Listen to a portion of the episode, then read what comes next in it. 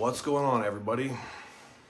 Welcome to Monday. Um, and uh, actually, in my back office today, that is because uh, one of my lighting ballasts has gone out, and it's just kind of weird looking when I only have light on one side of me. Um, speaking of which, I feel like that light bulb's also out, so we'll get that handled. Um, so let's talk about growing up. Um, we have a really interesting like conversion of circumstances in our society right now that are causing most of us to never grow up. Um, I believe that this is a major driving factor behind addiction. I believe it's a major driving factor behind what's going on, Scott. Um, behind the fact that we just have a plague right now of people that aren't able to like adult, as it were. Um, now, the interesting thing about it is that I think that most kids are like in a hurry to become adults. Um, and what they are not seeing is the responsibility behind that because a lot of times our examples aren't great. Um, with the you know advent and invention of the internet and its continuous progress in our society, it's also made instant gratification even easier. Um, phone addiction, all time high. Um, it's only going to get worse. Uh, drug addiction, all time high, probably only going to get worse. Um, but these are all symptoms of not having grown up.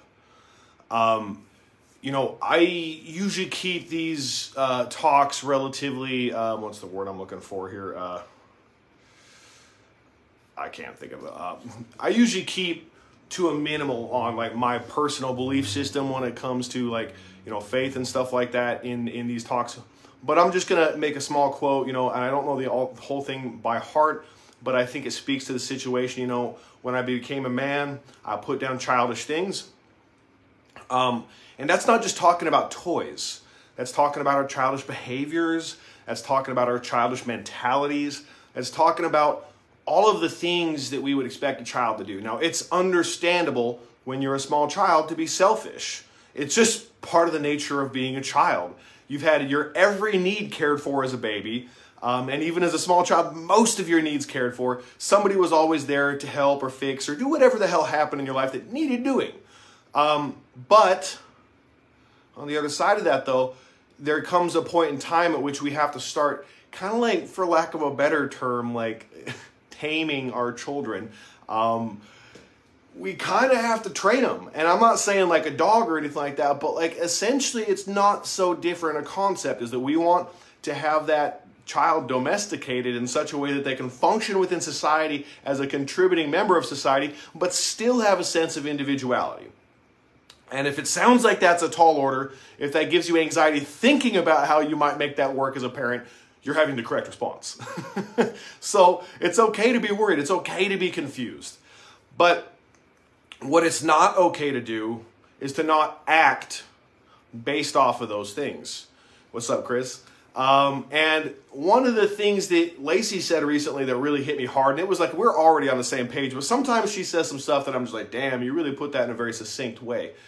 Um, and uh, what she said was that, like, my child's, and I've had this conversation with him before, but my child's future is more important to me than how he feels about me at any given time and how I am being the parent. And I was like, well, holy shit, man, that's pretty that's pretty accurate. I get that. Like where there's just gonna be times when they don't even like you because you're keeping them from doing some stuff that they want to do, but you know isn't good for them. All right. Well, to use the small child metaphor again here, like we have to watch after small children because if we don't, they'll fucking kill themselves. Anybody that has children knows that tiny children are fucking suicide machines. Like they're just tiny suicide machines. They're not trying to kill themselves, but they do stuff constantly that would absolutely get them get them thrown right off the fucking genetic timeline. All right? And so, you know, drink chemicals they're not supposed to, eat things they're not supposed to, not even pay attention. You know, they're licking their hands and put them in their mouth and touching everything in their environment. Like, it's a miracle that most of us survive to adulthood. It's a miracle that even currently, with all the safety measures, that children still survive to adulthood. Um, but as time goes on, as you get older, those things that those those behaviors that need curbing and redirecting and stuff like that become more subtle, and they become less obvious. Um, you know, for example, my children know not to drink bleach. Seems relatively simple. But they don't have the experience yet to understand how dangerous certain types of people can be, how dangerous certain circumstances can be, how dangerous certain behaviors can be long term. But being 37, you know, I'm only 37, it's not really that far. I look at it like I'm, a, I'm maybe getting close to halfway through this if medical science continues to grow how it has. But um, I have seen my own behaviors well enough to understand that there's certain things that are good and certain things that aren't good when it comes to behaviors in general. And especially mindsets concepts things that we think paradigms that we think under. And that has become more and more obvious to me as time goes on that all those adults around me that told me those little phrases and kitschy little things and all that stuff cliches were actually right you know?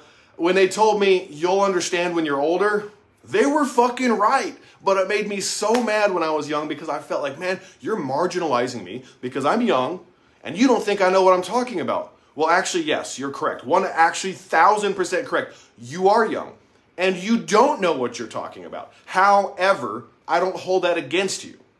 I'm not looking at you like thinking you're dumb. I understand. You just don't know yet. It's okay. But I'm not going to let you hurt yourself because you don't understand it yet. So therein lies the hard hard thing about being a parent with some of that stuff. But now that I have a frame of reference for y'all, I want to apply this to us as people. How grown up are we really acting? A lot of us think that if we just go to work and we provide a place to live and sleep and food for the family, that that's enough. It's just not. You know, a lot of us think that, you know, we don't affect those people around us when we do things because it only hurts us. We're wrong and experience tells us that. Your kids will never fail to emulate you, but they will always fail to listen to you. I think anybody that's a parent can attest to that. All right? But they will emulate the behaviors, the mentalities, the thought processes, the fucking excuses, the work ethics, the good and the bad. They will emulate all of it. And hopefully, along the way, they'll take some of the good stuff with them. And hopefully, along the way, we can be mature enough to take a moment and try to really like minimize how much negative stuff that they take from us because an interesting thought process is that you can have a trauma from your childhood that you behave a particular way because of and your child doesn't even have to have the same fucking trauma that you did to also have the same life problems you do because they witnessed you behaving a particular way, internalized it, and made that a paradigm for themselves. And I keep comparing this to our kids, you know, and if you don't have kids, um, you know, it's, it's almost a rarity nowadays. But if you don't, you know, you can still apply these same things to you anyway because there's people that look up to you that you don't realize. And when we try to live like we're some type of island and that we don't affect, influence, and inspire or, you know, unspire, I guess the word would be, I don't know, um, you know, get, get repel people from us, um, we're wrong. We, we are always, at all times, doing that. And so it is important in the highest mode I can possibly imagine to just have, for you to be an adult, for you to be a grown up, whatever you want to call it, to have integrity. And uh, interestingly enough, I didn't plan this, but that's written right behind me. Okay? Inter- totally unplanned, I promise you on that one. Um, but integrity is the idea that you do the right thing when nobody's watching. But here's the kicker you're watching. When you do the right thing when nobody's watching, you're watching. When you do the wrong thing when nobody's watching, you're still watching. And because of your integrity or lack thereof, you will behave based off of those principles, based off of those experiences. When you do bad shit and watch yourself do it and don't stop yourself from doing it, you feel bad. You don't like yourself. You don't like your behaviors. You don't respect yourself, and so on. When you do the right thing, even when nobody's watching, it gets easier and easier to do that right thing, even though it's often inconvenient. In fact, I would say that the correct thing to do in 99.9% of the situations in life is the thing that makes us uncomfortable. Weird, you know? Nothing good comes from soft ass shit. Nothing. Like, if you're my age, and I'm not that old again, but if you've reached the ripe old age of 37, you'll start to notice that sleeping on super soft mattresses fucks you off all the way. You know, we're me and Lacey were talking about that this morning because uh, her mattress is fucking her back up all the way, and we're having to look at replacing that. Um, if you go the soft route of not taking care of your body and getting some exercise in every day, it fucks you up. There's nothing in this life, nothing in this life, not one thing, that's good that comes from having a soft approach to stuff. When things matter, we must approach them hard. That's what we respect. We respect people that have strong, firm boundaries. We respect ourselves when we have strong, firm boundaries. We respect people that do the right thing when nobody's watching. We respect ourselves when we do the right thing when nobody's watching. So, essentially, I think by way of deduction, we can come to the conclusion that to be an adult, to be a grown up, to grow up means to put aside soft shit. It means to put aside comfort for the correct thing, to put aside instant gratification for the right thing. Because it takes you until change your approach and change your mattress, right? it takes you until you are about seven for you to start gaining memories and locking in life experiences that help you understand the difference between delayed and instant gratification. I'm not a doctor, I just play one on TV, but I like to research stuff. I'm very interested in the human mind. Um, I don't remember where I picked this information up, but I did at one point. It's probably from one of my speaker things that I listen to all the time anyway. But because of that, we don't have the ability to rationalize really at all until we're you know well into our teen years because we're just learning we just experience the idea that rationalization is an Uh, like a, a concept even understanding that it exists at seven or eight right? So imagine the grasp you have on language at 37 years old versus the grasp you had on language at seven. Now two. Like you barely knew that words existed when you were two. You knew a few of them did, and people made noises, but you kind of just picked it up on context and body language. Well, we have to realize that our own worst enemy is always us. It's never been the other people, especially in modern society. I mean, I guess we have wars, we've got enemies, we've got blah, blah, blah, blah, blah, blah, blah. But really, even in those contexts, our worst enemy is us. Do we give up? Do we not give up? Do we allow these people to step on us or do we not? The, the most inspiring things throughout the course of history, the most inspiring stories that you will ever hear, always come from people surviving hardship, the likes of which most of us couldn't ever understand and hope to never experience. But hardship's coming whether or not you want it to come. It's coming. Hardship is a part of life. And if we allow ourselves to become comfortable in the easy times and not stay in a position where we're growing at all times. In the easy times, when the hard times come, they will fucking steamroll you. And that's what it means to me to be a man. That I'm prepared and ready. I stay ready so I don't have to get ready. I don't wait around for bad shit to happen. I am under a mindset and circumstance at all times that when stuff happens, I'm like, what do we do to solve this? I am in a problem solving mind state, not a I can't believe this just happened, what do I do mind state. Even in the worst times that have happened to me in the past year, which were fucking dark, I only allowed myself to stay in those mind states for at most a day or two. And that was just a constant fight to get that the fuck out of my own mind. Lacey? James. Oh, what's up, man?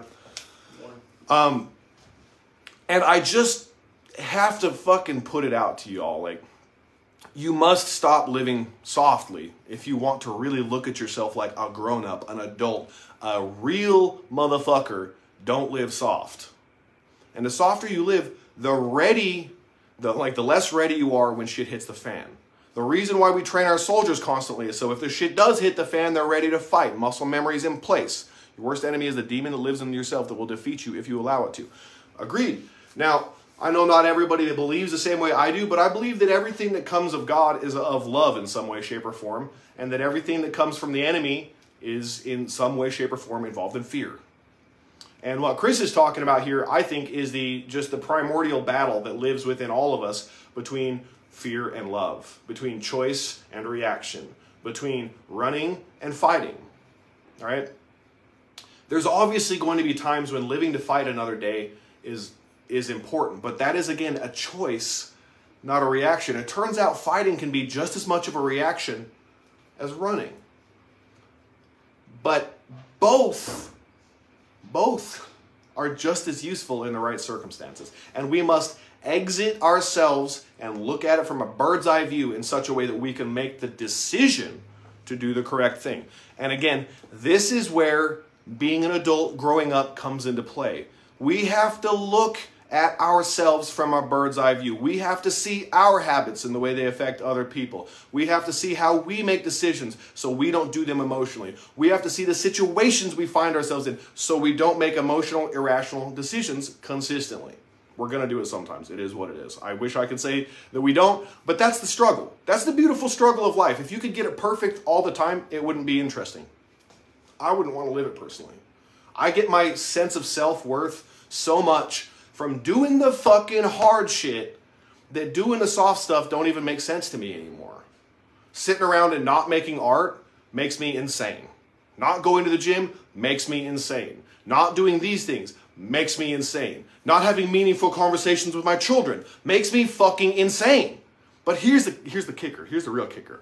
I don't believe that when I don't go to the gym or when I, you know, fucking don't take care of my fucking physical life or my emotional life or my family life or all those things. I don't believe that I'm experiencing pain from not doing that. I believe that I've found the solution and now the pain that I was experiencing before is much more obvious to me. Because when you know the solution and you don't take it, it's not a mistake, it's a choice. And when you choose the wrong thing, man, does that shit fucking hurt. That's why addicts struggle so much with self worth because they choose the wrong thing over and over and over again.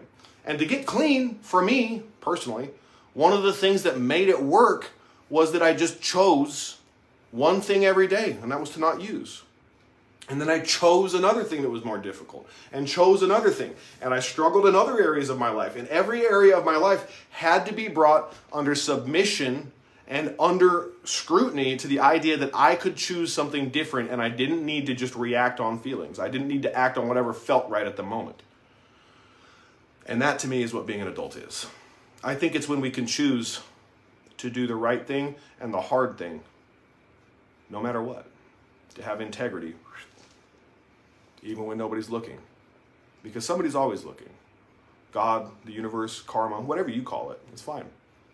But more importantly, you're looking. And you know whether or not you're a liar. You know whether or not you're a deceitful person. You know whether or not you're a good person. And all of those things that you have where you worry whether or not you're a good enough person, let me just tell you something really quickly. Shitty people don't think like that. Give yourself a break. Because that's hard to do too. As it turns out, not sitting on your own back and hating on yourself is the hard thing to do, not the easy one. So give yourself some credit. Stand up straight. Smile at people. Put your chest out. Life's fucking awesome. And you can make it even better. Love y'all. Let's all grow up together.